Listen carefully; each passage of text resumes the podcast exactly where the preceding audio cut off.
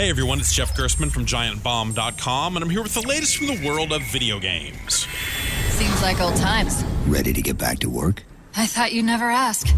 You'd think that a collection of the Master Chief's adventures through the world of Halo would be one of those slam dunk, out of the park, insert tired sports metaphor here sort of successes, right? But Microsoft's Halo: The Master Chief Collection, which is out now on the Xbox One, has been rife with issues that make you wonder if the team shepherding the franchise these days actually cares about its past. Halos one through four are here in a totally unlocked format, letting you play spruced up versions of your favorite levels or just move through the entire story in order. The multiplayer from each game is also present, but this end of the game is completely broken right now. Add to this a lot of the other issues, both large and small, and you're left with a package that has tons of content for you to see, but the details, as of this recording anyway, are off. You might want to wait for a patch or two before checking this one out. For more news and reviews from the world of video games, find me at Giant Bomb dot com.